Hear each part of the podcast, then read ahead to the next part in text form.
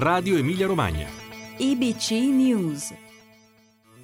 Il dialetto come lingua sorgiva. Patrimoni, paesaggi, idee. IBC incontra un dialogo sulla vitalità e le prospettive delle lingue madri.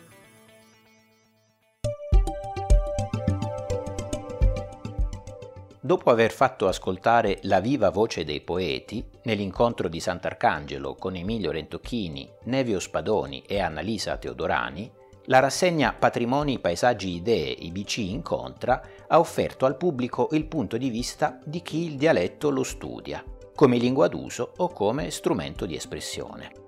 Nell'incontro del 5 dicembre 2019, il ciclo organizzato dall'Istituto per i Beni Culturali della Regione Emilia-Romagna con la rivista Il Mulino ha messo intorno al tavolo la dialettologa Claudia Giacometti e gli italianisti Marco Antonio Bazzocchi e Francesco Carbonin, docenti di letteratura italiana contemporanea all'Università di Bologna. È stata un'occasione preziosa per fare il punto sulla vitalità e sulle prospettive delle lingue madri a partire dalla domanda che si faceva Andrea Zanzotto in una delle sue poesie. Vecchio dialetto, che hai nel tuo sapore un gocciolo del latte di Eva, vecchio dialetto che non so più, che mi ti sei estenuato giorno per giorno nella bocca e non mi basti, che sei cambiato con la mia faccia, con la mia pelle anno per anno. Parlare povero, da poveri, ma schietto, ma fitto, ma denso come una manciata, di fieno appena tagliato dalla falce. Perché non basti?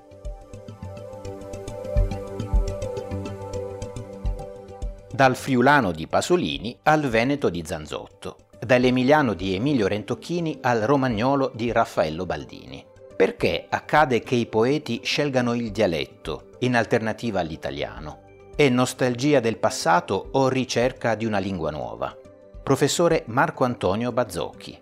Io mm, farei una distinzione mm, storica, cronologica, diciamo, che però ha anche un valore più ampio tenderei a isolare almeno tre fasi nel rapporto tra i poeti, gli scrittori e il dialetto. La prima fase, diciamo, è quella tardo ottocentesca e primo novecentesca, dove abbiamo grandi eh, scrittori che usano i dialetti, soprattutto al centro-nord, e sono scrittori che usano il dialetto con una finalità espressiva preziosistica, diciamo, cioè il dialetto è l'equivalente di una lingua che potrebbe essere messa alla pari, non so, del francese o del tedesco, dei poeti simbolisti.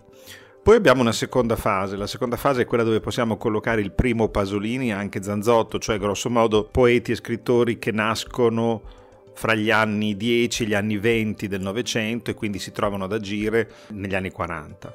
Questi scrittori hanno un amore per il dialetto che non è più solo dovuto a una questione, diciamo, espressiva, ma è anche dovuto proprio alla ricerca di culture che, alle quali loro o appartengono direttamente, come nel caso di Zanzotto, o indirettamente, come nel caso di Pasolini, ma sono culture che vengono scelte perché si, si, sente che sono culture alternative alla cultura ufficiale, che molto spesso è la cultura fascista, cioè che negli anni 40 è la cultura fascista, e quindi consentono come una via di fuga, cioè una via di fuga attraverso la quale si può salvare quello che il fascismo invece vorrebbe eliminare. Il fascismo vorrebbe livellare linguisticamente l'italiano e anche eliminare, diciamo, le culture minori, le culture dialettali. Pasolini fa questa scelta eh, adottando un dialetto che non è quello suo perché Pasolini è bolognese, eh, anche se di origini romagnole, eh, adotta appunto il friulano che è il dialetto materno e quindi è una scelta assolutamente incongrua perché Pasolini non parla friulano, lo impara come si imparerebbe appunto una lingua straniera. Da questo deriva la terza fase, che è quella diciamo dagli anni 50 fino ai nostri giorni, pressappoco, dove il dialetto continua a sopravvivere, cioè noi ci rendiamo conto che il, l'italiano non ha in realtà spodestato il dialetto, il dialetto continua a sopravvivere anche se in aree molto ristrette. E allora ci sono scrittori che usano il dialetto proprio per difendere, diciamo, la loro marginalità. Raffaello Baldini, per esempio, è uno scrittore che vuole difendere una marginalità eh, culturale, anche se poi Baldini è vero che è, usa un dialetto romagnolo, sant'arcangiolese, però poi vive a Milano gran parte della sua vita. Vuole difenderlo come modalità eh, grazie alla quale poter eh, raccontare in una lingua che non è quella dell'italiano ormai standardizzato qualche cosa di anomalo, qualche cosa che non rientra più nelle regole, nelle norme. Allora usa il Sant'Arcangiolese proprio per questa operazione qui. Quindi mh, potremmo dire che al di là di tutto il dialetto persiste, ehm, cioè il dialetto percorre tutto il secolo, tutto il Novecento e arriva fino ai nostri giorni e stranamente all'altezza degli anni 70 la situazione che ci si aspettava si ribalta, cioè alcuni dei grandi poeti italiani sono poeti dialettali e non poeti in lingua. Professore Francesco Carbognin. A parte l'uso che si fa del dialetto nella tradizione, di solito si tratta di una lingua regionale, come il veneziano di Goldoni. Negli anni dopo il 50, 50, 60, vi è questa attenzione alla particolarità linguistica del dialetto dei singoli comuni, per esempio il solighese di Andrea Zanzotto, proprio perché ci si aggrappa quasi a un mito, a un tipo di linguaggio che ancora non risente, proprio perché storicamente rimosso, dell'alienazione, della massificazione linguistica che invece costituisce la grande problematica della poesia del secondo Novecento e quindi di un linguaggio, l'italiano standard, ormai compromesso con le logiche del mercato, divenuto insomma dimensione di slogan politici, economici, pubblicitari, eccetera. Quindi ci si accosta al dialetto con la consapevolezza che si tratta di un relitto, ma nel contempo con la percezione di quanto il dialetto sia una lingua profondamente compromessa con la corporeità dei parlanti. Questo problema naturalmente concerne i parlanti, i cosiddetti diglossici, secondo Zanzotto, quelli che parlano magari il dialetto in famiglia e poi l'italiano standard nei rapporti sociali eh, quotidiani. Il Veneto è un caso molto a parte, nel senso che il dialetto viene parlato anche a strati alti eh, della società, perché è un collante proprio della classe sociale di appartenenza. I medici parlano dialetto, i notai parlano dialetto, ma né il medico né il notaio parlano in dialetto al figlio il quale deve avere una educazione borghese, quindi conformista.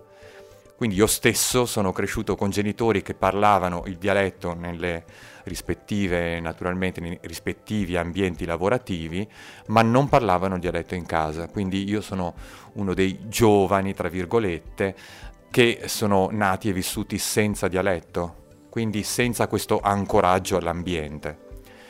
Questo problema del dialetto come lingua residuale cui aggrapparsi e anche come minimo esile mito, cui aggrapparsi per ritrovare in esso un certo principio resistenza, come lo chiama Zanzotto, all'alienazione e alla massificazione, è una tematica particolarmente sentita da questo poeta.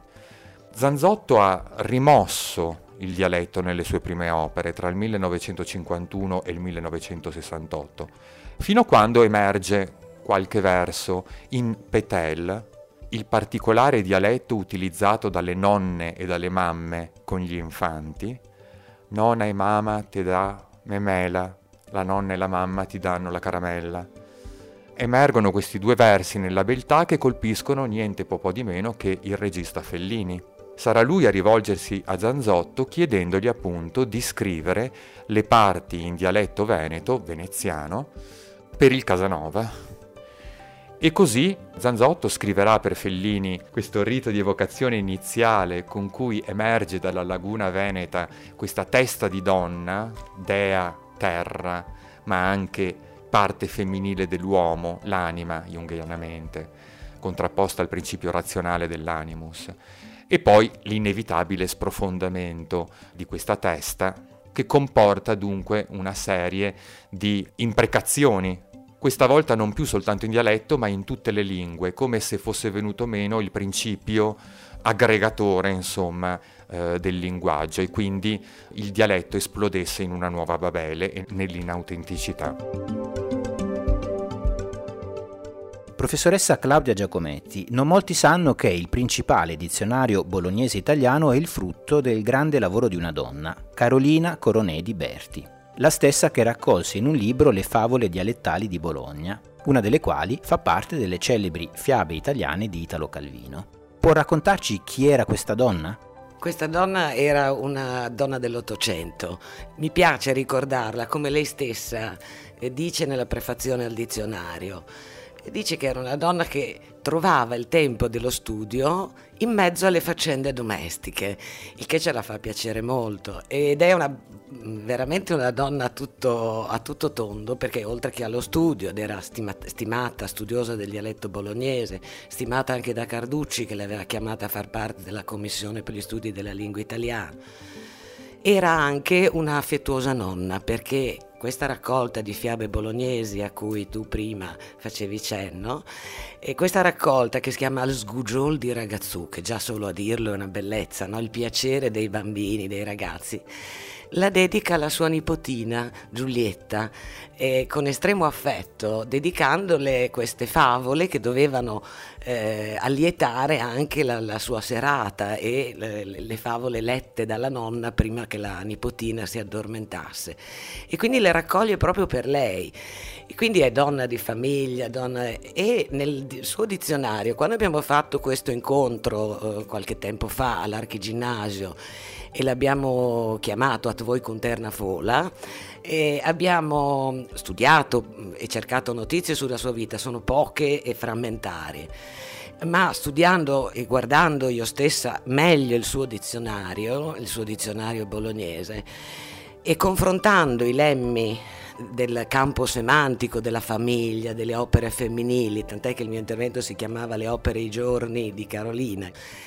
Le opere femminili trovano nel dizionario di Carolina Corone di Berti eh, un'articolazione molto più approfondita. Quindi, mentre se diciamo da un lato il dizionario dell'Ungarelli ci dà una informazione grandissima sul lavoro contadino, sul lavoro agricolo, sul lavoro artigianale, sulle cose della città, diciamo, Carolina è attenta alla vita femminile. Allora, bellissimi i suoi lemmi sul bucato, di cui naturalmente, evidentemente, è esperta e quindi molto più approfondite e ampie queste voci, diciamo, lemmatiche rispetto al dizionario dell'uomo del Trevi. Quindi eh, eh, dizionari che si compensano e quindi, come dire, meno male che c'è stata una donna che ha avuto questa voglia di dedicarsi al dialetto. La rassegna Patrimoni, Paesaggi, Idee, IBC Incontra tornerà nel 2020 con nuove proposte e nuovi punti di vista sul tempo in cui viviamo. Buon anno e come sempre vi aspettiamo.